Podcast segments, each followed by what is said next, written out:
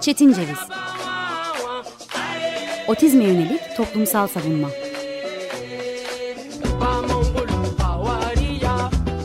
Hazırlayan ve sunan Deniz Yazgan. Zorlu Holding Sürdürülebilirlik Platformu Akıllı Hayat 2030, herkes için daha yaşanabilir bir dünya diler.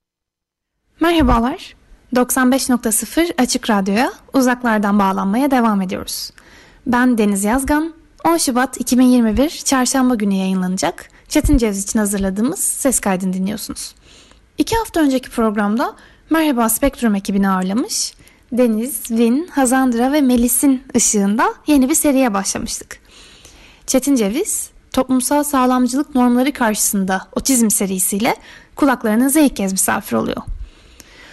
Bugünkü programın bir kısmının 4, 5, 6, 7 Şubat 2021 günlerinde gerçekleşen Isparta Otizm Kongresi için hazırladığım poster bildiriye, bu bildiri kapsamındaki atıflara ve ayrıca künyesini zikredeceğim diğer yayınlardan atıflarla oluştuğunu belirterek başlamak isterim.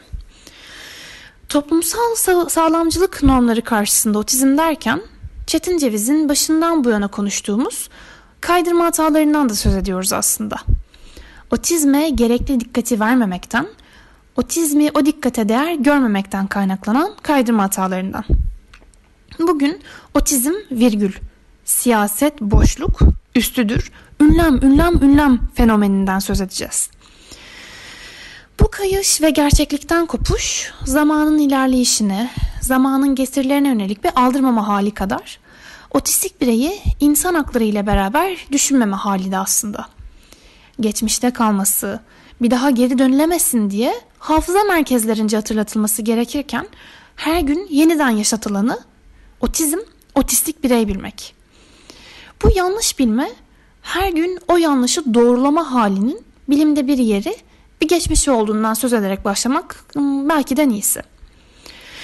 Sert bir dualizm ile yapılan tıbbi araştırmalar ve bu araştırmalar sonucunda hastalık ve engellilik işlev biçimine odaklanır ve engellilik kişisel bir trajedi olarak tanımlanır. Bu kişisel trajedi yaklaşımı normal olarak kabul edilen sosyal yaşamda engelli bireyin yerinin olmadığını, engelli bireyin temel ve sosyal haklardan ari olduğunu öğütler rivayet eden zamanda kalması gereken ve bugünümüz olan bu düzlemde belki de ve fakat bugünümüz olan bu düzlemde hasta olmak sağlamcı gözler nezdinde suçtur. Terim anlamı ve tıtır haliyle hasta faildir. Toplumsal suç ve ceza pratiğinin süzesi olarak salınan hasta birey, engelli birey veya nöroçeşitli birey özne olamayışıyla tanımlanır. Bu tanım bireyin devredilemez haklarını farklılığı nedeniyle kullanılamaz ve daha da kötüsü devredilebilir kılar.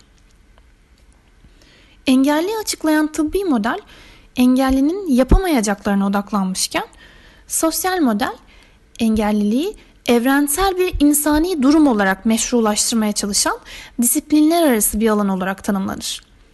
Sosyal model ise kişinin değil, toplumun ilişkiye girme şeklinin sonucunda engelin yaratıldığını savunur.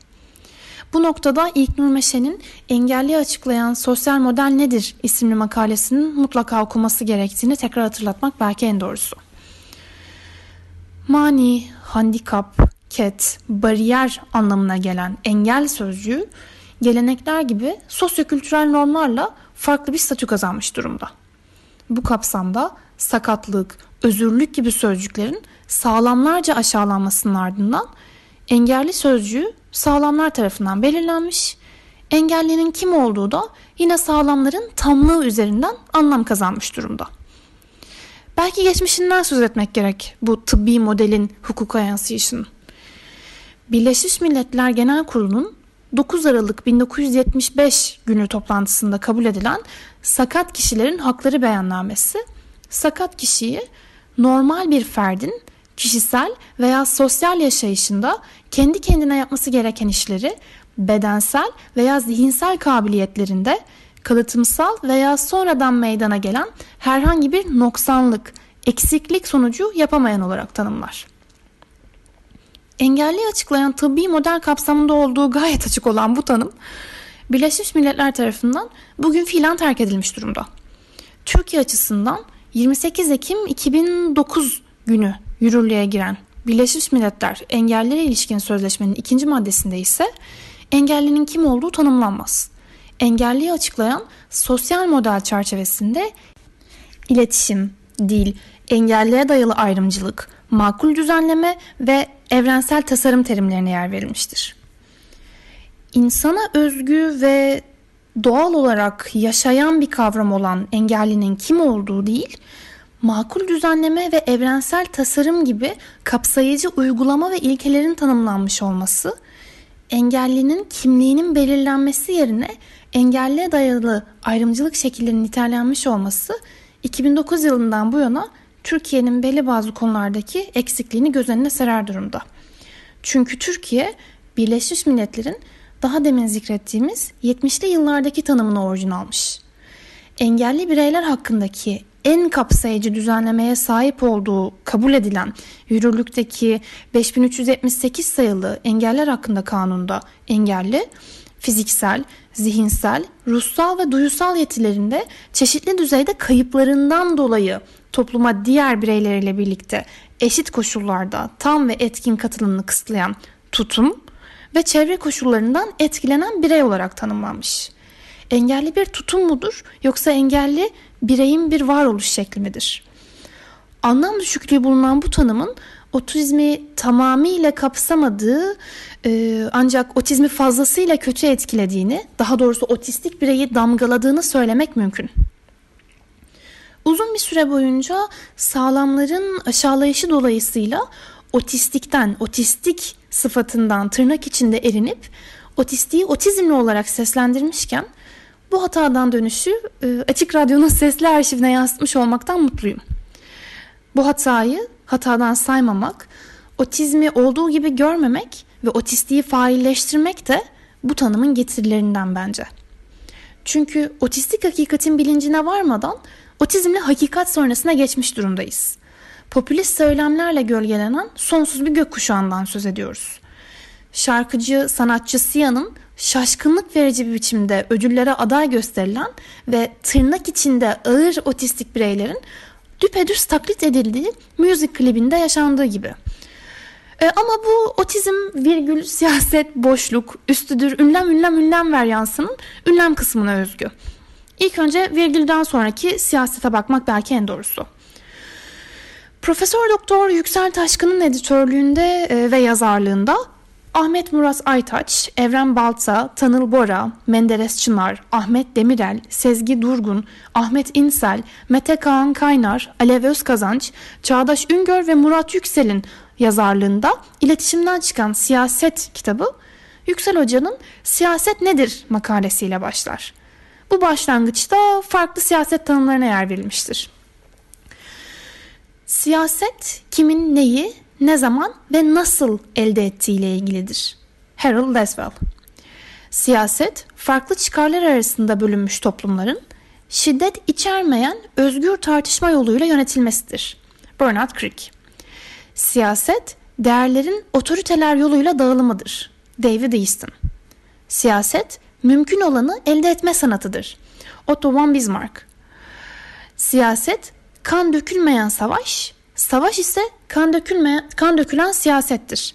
Mao Zedong Siyaset, en geniş tanımı anlamıyla insanların ortak yaşamalarını mümkün kılan genel kuralları oluşturma, koruma veya değiştirme etkinliğidir. Andrew Haywood Seçkin Aköz'ün Van 100. Yıl Üniversitesi İktisadi ve İdari Bilimler Fakültesi dergisinin 2018 kış sayısında yayınlanan politika kavramının siyaset kavramı yerine kullanılması ve bilimsellik tartışmaları bağlamında devlet olgusuyla ilişkisi isimli makalesine baştan sona atıf yapmak belki de daha başka bir en doğrusu. İnsanların hayatlarını düzenlemek adına genel kurallar yapmak, korumak ve değiştirmek için ihtiyaç duyulan faaliyetlerin tümü politika kavramıyla ifade edilmektedir. Siyaset etimolojik açıdan bakıldığında Arapça bir sözcüktür ve kökü itibariyle at talimi, at eğitimi, at bakıcılığı anlamlarına gelmektedir. Doğu Türk İslam İmparatorluklarında ise siyaset uzun bir süre ceza anlamına gelecek şekilde kullanılmıştır. Osmanlı'da bu geleneğe uymuştur. Siyaset sözcüğünün ceza anlamında kullanılışı ve idam cezası olarak da siyaseten katil olarak da biliniyor olması sözcüğün muhtevasının olumsuz alınmasının sebeplerinden biri olarak kabul edilmiştir. Siyaset sözcüğüne yönelik yapılan farklı bir tanımlama, siyaset eski dilde eğitmek, yetiştirmek, düzenlemek anlamından geliştirilmiş yönetme bilgisi ve tekniği olarak açıklanmıştır. Bu düşünceye göre siyaset, ceza olarak ifade edilen dil bilimsel anlamından uzaklaşmakta, kavramın doğasına uygun bir tanımlama çabasını ortaya koymaktadır. Bu kapsamda politikanın insanın doğasından olduğu yenilenmiş, insanın toplumsal olduğu kadar politik de bir varlık olduğu yeniden belirtilmiştir. Aynı zamanda politik olabildiği kadar da toplum ile yakındır. Politika olgusu hayatımıza yön verir. Nerede ve nasıl yaşayacağımızı, nasıl üreteceğimiz ve öldüğümüzde nereye gömüleceğimizi söyleyen yegane güçtür. Politik etkiden kaçış yoktur.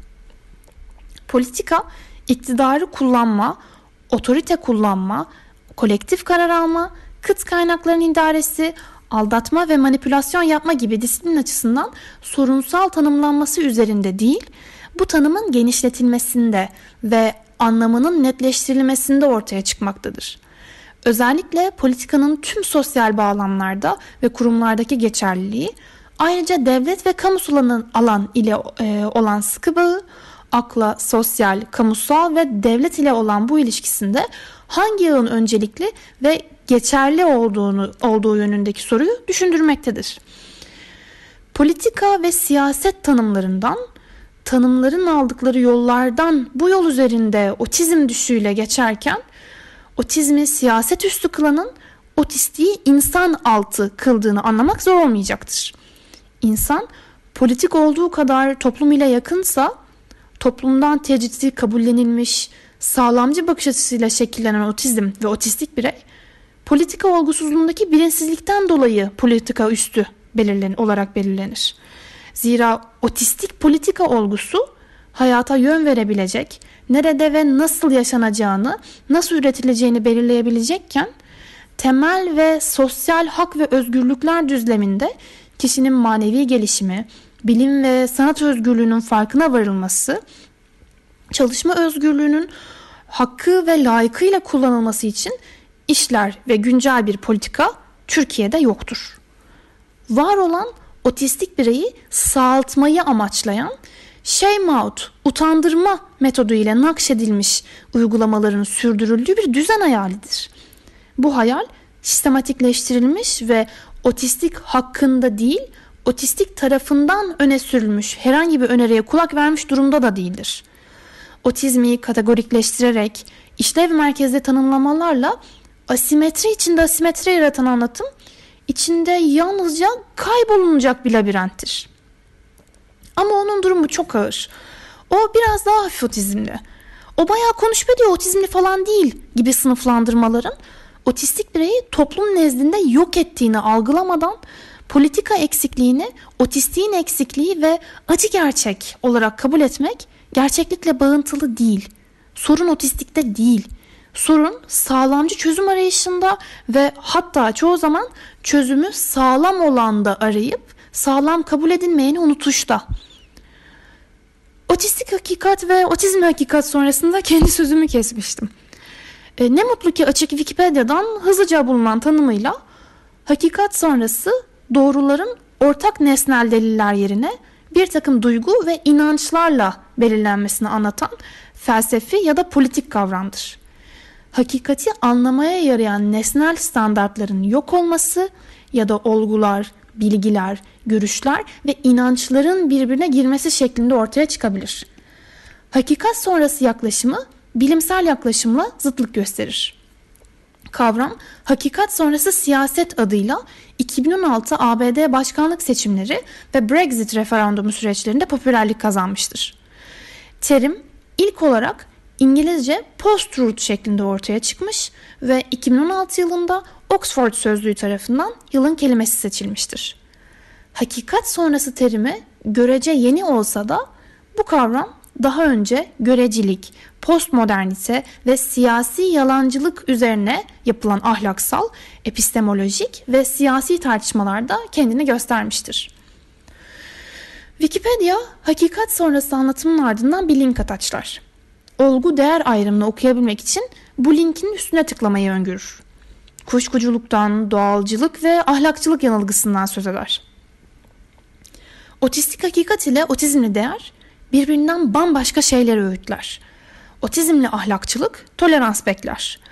Açılması gereken kucağın altını çizer. Kişi kendini tipik biçimde ifade etmiyorsa yerine konuşulur. Kişi kendini tipik biçimde ifade ediyorsa otistikliğinden şüphe edilir. Kişi kendisinden kaynaklanan eksiklik dolayısıyla bu haldedir ve bu kişiye acınmalıdır. Kişiye kutsiyet affedilir ancak onuru kimi durumlarda hiçe sayılabilecektir. 2016-2019 yılları arasında altı ekseninin tamamının başlaması bir kısmının ise standart oluşturarak dönüşümü, devir daimi beklenen ve aslına bakarsanız 5 yıl önceki haliyle dahi sosyal model kapsamında güncellik sorunu yaşayan bir plandan söz ediyoruz. Yol üzerinde güncellemeye hazır tüzel ve özel kişilikte çalışma birimleri varken bu çalışmaları yapmamak politik bir seçimdir. Planı var etmek, alkışa ve sevince açmak, yapacağız dedikten sonra yapmamak politik bir karardır. Tüm bunların ötesinde bunun gayet farkında olan ailelerin ya daha kötüsü olursa başımıza fenalık gelirse korkusu politik bir korkudur.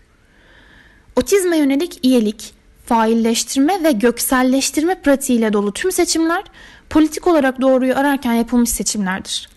Yalnızca 36 aydan 18 yaşa uzmanlaşmış otizm pratisyenleri varken yetişkinliğe geçmiş otistikler için çocuklar bizim çocuklarımızı güzellemesi oldukça politiktir. Nöroçeşitli bireye cinsel eğitim vermemek politik bir seçimdir. Çünkü nöroçeşitli işlevsizdir ön kabulüyle hareket edilir. İşlevsizlik bakış açısı bireyin toplumca aseksüelleştirmesini de beraberinde getirir. Tam ve sağ olmayı kutsayıcı yapı bireyin cinsel yönelimi olabileceğini de inkar eder. Temel hak ve özgürlüklerine, manevi varlığın geliştirilmesine ve özel yaşamın gizliliğine halal getirici bu tutum özel olamayanı da politik kılar. Engelli birey kamusal alandan ayrıksı tutulduğu gibi özel yaşamdan da ayrıksı tutulur. Nöroçeşitli bireyin özgü hareket ve seslerinden dolayı konut dokunulmazlığına halal getirilir. Fiziksel herhangi bir sakatlık bireyin seyahat özgürlüğünü kullanamamasını açıklaması haline gelebilir. Temel, özel ve destekleyici eğitime erişemeyen engelli birey bilim ve sanat öğrenme hakkının farkına varamaz. Sağlamcı söylemin farkına varma güçlüğü engelliye yönelik nefret söylemini izleme çalışmalarında ilerlemeyi veya bu çalışmalara başlamayı ve nefret söyleminin toplumsal hafızada yer etmesini güçleştirir. Nöroçeşitli bireye yönelik işlevsizlik tekrarı bireyi ceza hukuku bakımından potansiyel mağdur haline getirir.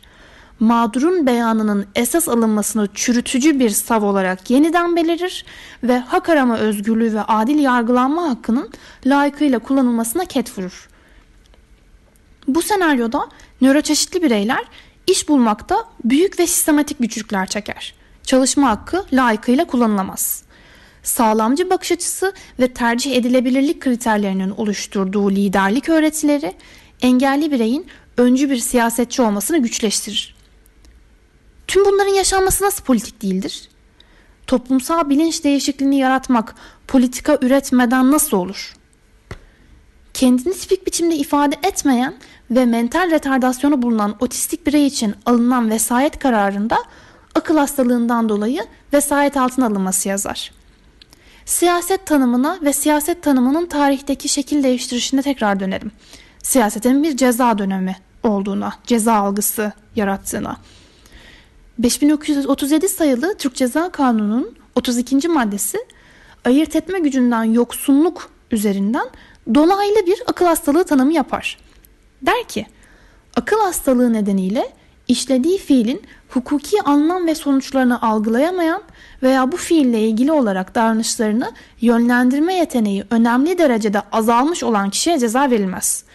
Ancak bu kişiler hakkında güvenlik tedbirine hükmolunur. Bu senaryoda otizmde yeni tabiriyle entelektüel yetersizlik yani mental retardasyon yani zeka geriliği de akıl hastalığıdır. Kanunun kime ne dediği ne, ne kadar önemlidir. Ne dendiğine takılmayalım, icraata bakalım diyen kimin icraatına bakmak istiyordur ve bu kapsamda otizm nasıl siyaset üstüleşir? Türk Ceza Kanunu'ndan ve Türk Ceza Kanunu'nun oldukça hatalı akıl hastalığı tanımından ve otizm akıl hastalığı sayışından söz ettik. Bu örneklere medeni kanunun konusu olan vesayet kararında da ara kararlardan birinde rastlamak mümkün. Devamını getirelim. Tipik unsurların varlığı halinde çocuğun yüzünü açık eden fotoğrafın üçüncü kişilerin erişimine açık sosyal medya platformlarında paylaşımı TCK 134, 135, 136 sırasıyla özel hayatın gizliliğini ihlal, kişisel verilerin kaydedilmesi, verileri hukuka aykırı olarak verme veya ele geçirme suçu olarak değerlendirilebilir. Bu noktada Alman ve İtalyan ekolüyle harmanlaşmış ve köklü bir suç hukuku pratiğinin karşısına otizme, nöroçeşitliğe özgü güncel bir politika getirmediğinizde ihlal ihlali soğurmayacak mı? Soğuracak. Ki soğuruyor zaten. Yatay veya dikey, kişisel veya kurumsal herhangi bir destek mekanizması bulunmayan kişilerin otistik çocuklarını ekspoze etmelerini yargılarken neden sorusu sorulduğunda verilecek yanıttaki destek ve politika eksikliğine yargı erki ne kadar hazır? Nöroçeşitlilik paradigması ve hareketinden haberdar edilmemiş, bu müesseseler kapsamında oluşturulmuş herhangi bir pratiğe şahit olmamış bireylerin sağlamcı bakış açısını ayıplamak, birlikte olduğu kişiden psikolojik, fiziksel, ekonomik şiddet gören kadını ayıplamakla eşdeğer. Naming and shaming, afişe etme ve utandırma, otistik çocuğuna özgü politikayı arayamayan ve bulamayan kişilere değil, bu, bu politikayı yaratmayanlara yönelik olmalı. Bu noktada aileleri utandırmak, afişe etmek gibi bir derdim yok. Ama dert otizm de değil. Dert, gidecek başka yer yeri olmadığını ifade eden insanın yalnızlığı, desteksizliği, bilinçli biçimde bilinçsiz tutuluşu. Bu kapsamda politikasızlık dolayısıyla yanlışlaştırılmış, toplum tarafından teleskobik biçimde tecrit edilmiş nöroçeşitli bireyi bu yalnızlaşma patikasında müzmin edilgen kılan bu söylemin karşısına ama bakın bu nöroçeşitli de başardı diyerek yine sağlamcı bir örnek koyacak ve yukarıda söz edilen politik korku dolayısıyla veryansın edecektir. Ünlemlerin arasında çizgisinden noktasına bu politik korku, korku gizlidir. Bu noktada otizmi ve bu kapsamda sağlamcı bakış açısını siyaset üstü kılarak faaliyetini eleştiri üstü, otistik birey insan altı hale getiren, kendini mantıksal safsatalarla, ad hominem ile durumu romantize ederek otoriteye başvurarak savunabilecektir. Ne bu savunu ne de ünlemlerdeki korku gerçeği değiştirir. Otizm, otistiğin insan oluşuyla birlikte vazgeçilemez biçimde politik, yolu gözlenen eylem planı uygulanmazken pek tabii ki siyasi bir konudur. Otistik var öyle bir şey. Otizm üstünden siyaset var öyle bir şey. Sağlamcı bakış açısı kapsamında yapılan otizm tanımının siyaset üstünlüğü yok öyle bir şey. Çünkü anayasa madde 2. Çünkü sosyal hukuk devleti. Çünkü Birleşmiş Milletler Engelli Hakları Sözleşmesi. Çünkü engelli tanımı yerine engelliye yönelik ayrımcılık tanımı. Çünkü sosyal politika üretme zorunluluğu. Çünkü üretilmeyen her politikadan görev kapsamında sorumluluk. Çünkü İnsan Hakları Avrupa Sözleşmesi 10. Çünkü fikir sahibi olma özgürlüğü. Çünkü fikir ve bilgi verme özgürlüğü. Çünkü koruma dışındaki söylemin nefret söylemi, ırkçılık ve şiddete teşvik oluşu. Çünkü olgunun algıdan üstünlüğü. Çünkü değerli meslek büyüğüm avukat Tuğçe Duygu Köksal'ın Avrupa İnsan Hakları Sözleşmesi kapsamında ifade özgürlüğünün korunması Uygulayıcılar El kitabının 72. sayfasından atıfla mahkeme kamusal alanda çalışma konusunda istekli olmak suretiyle siyasilerin ilgi odağı olarak dikkatleri üzerlerine kendi istekleriyle çektiklerini ve bu nedenle eleştirilere daha çok tahammül etmeleri gerektiğini, bu anlamda daha kalın bir deriye sahip olduklarını belirtmiştir. Programın kısası. Otistik bireye özgü gereksinimlerin sistematik biçimde karşılanması, buna yönelik politikanın oluşturularak yürürlüğe sokulması sosyal hukuk devletinin görevidir. Bu haftanın okuma önerisi. Philip J. Dubois ve Elis Rousseau'dan Kuşların Felsefesi. İki hafta sonra görüşmek dileğiyle. Hoşçakalın.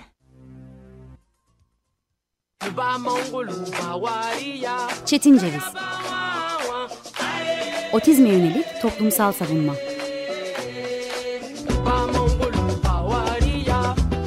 Hazırlayan ve sunan Deniz Yazgan. Zorlu Holding Sürdürülebilirlik Platformu Akıllı Hayat 2030 sundu.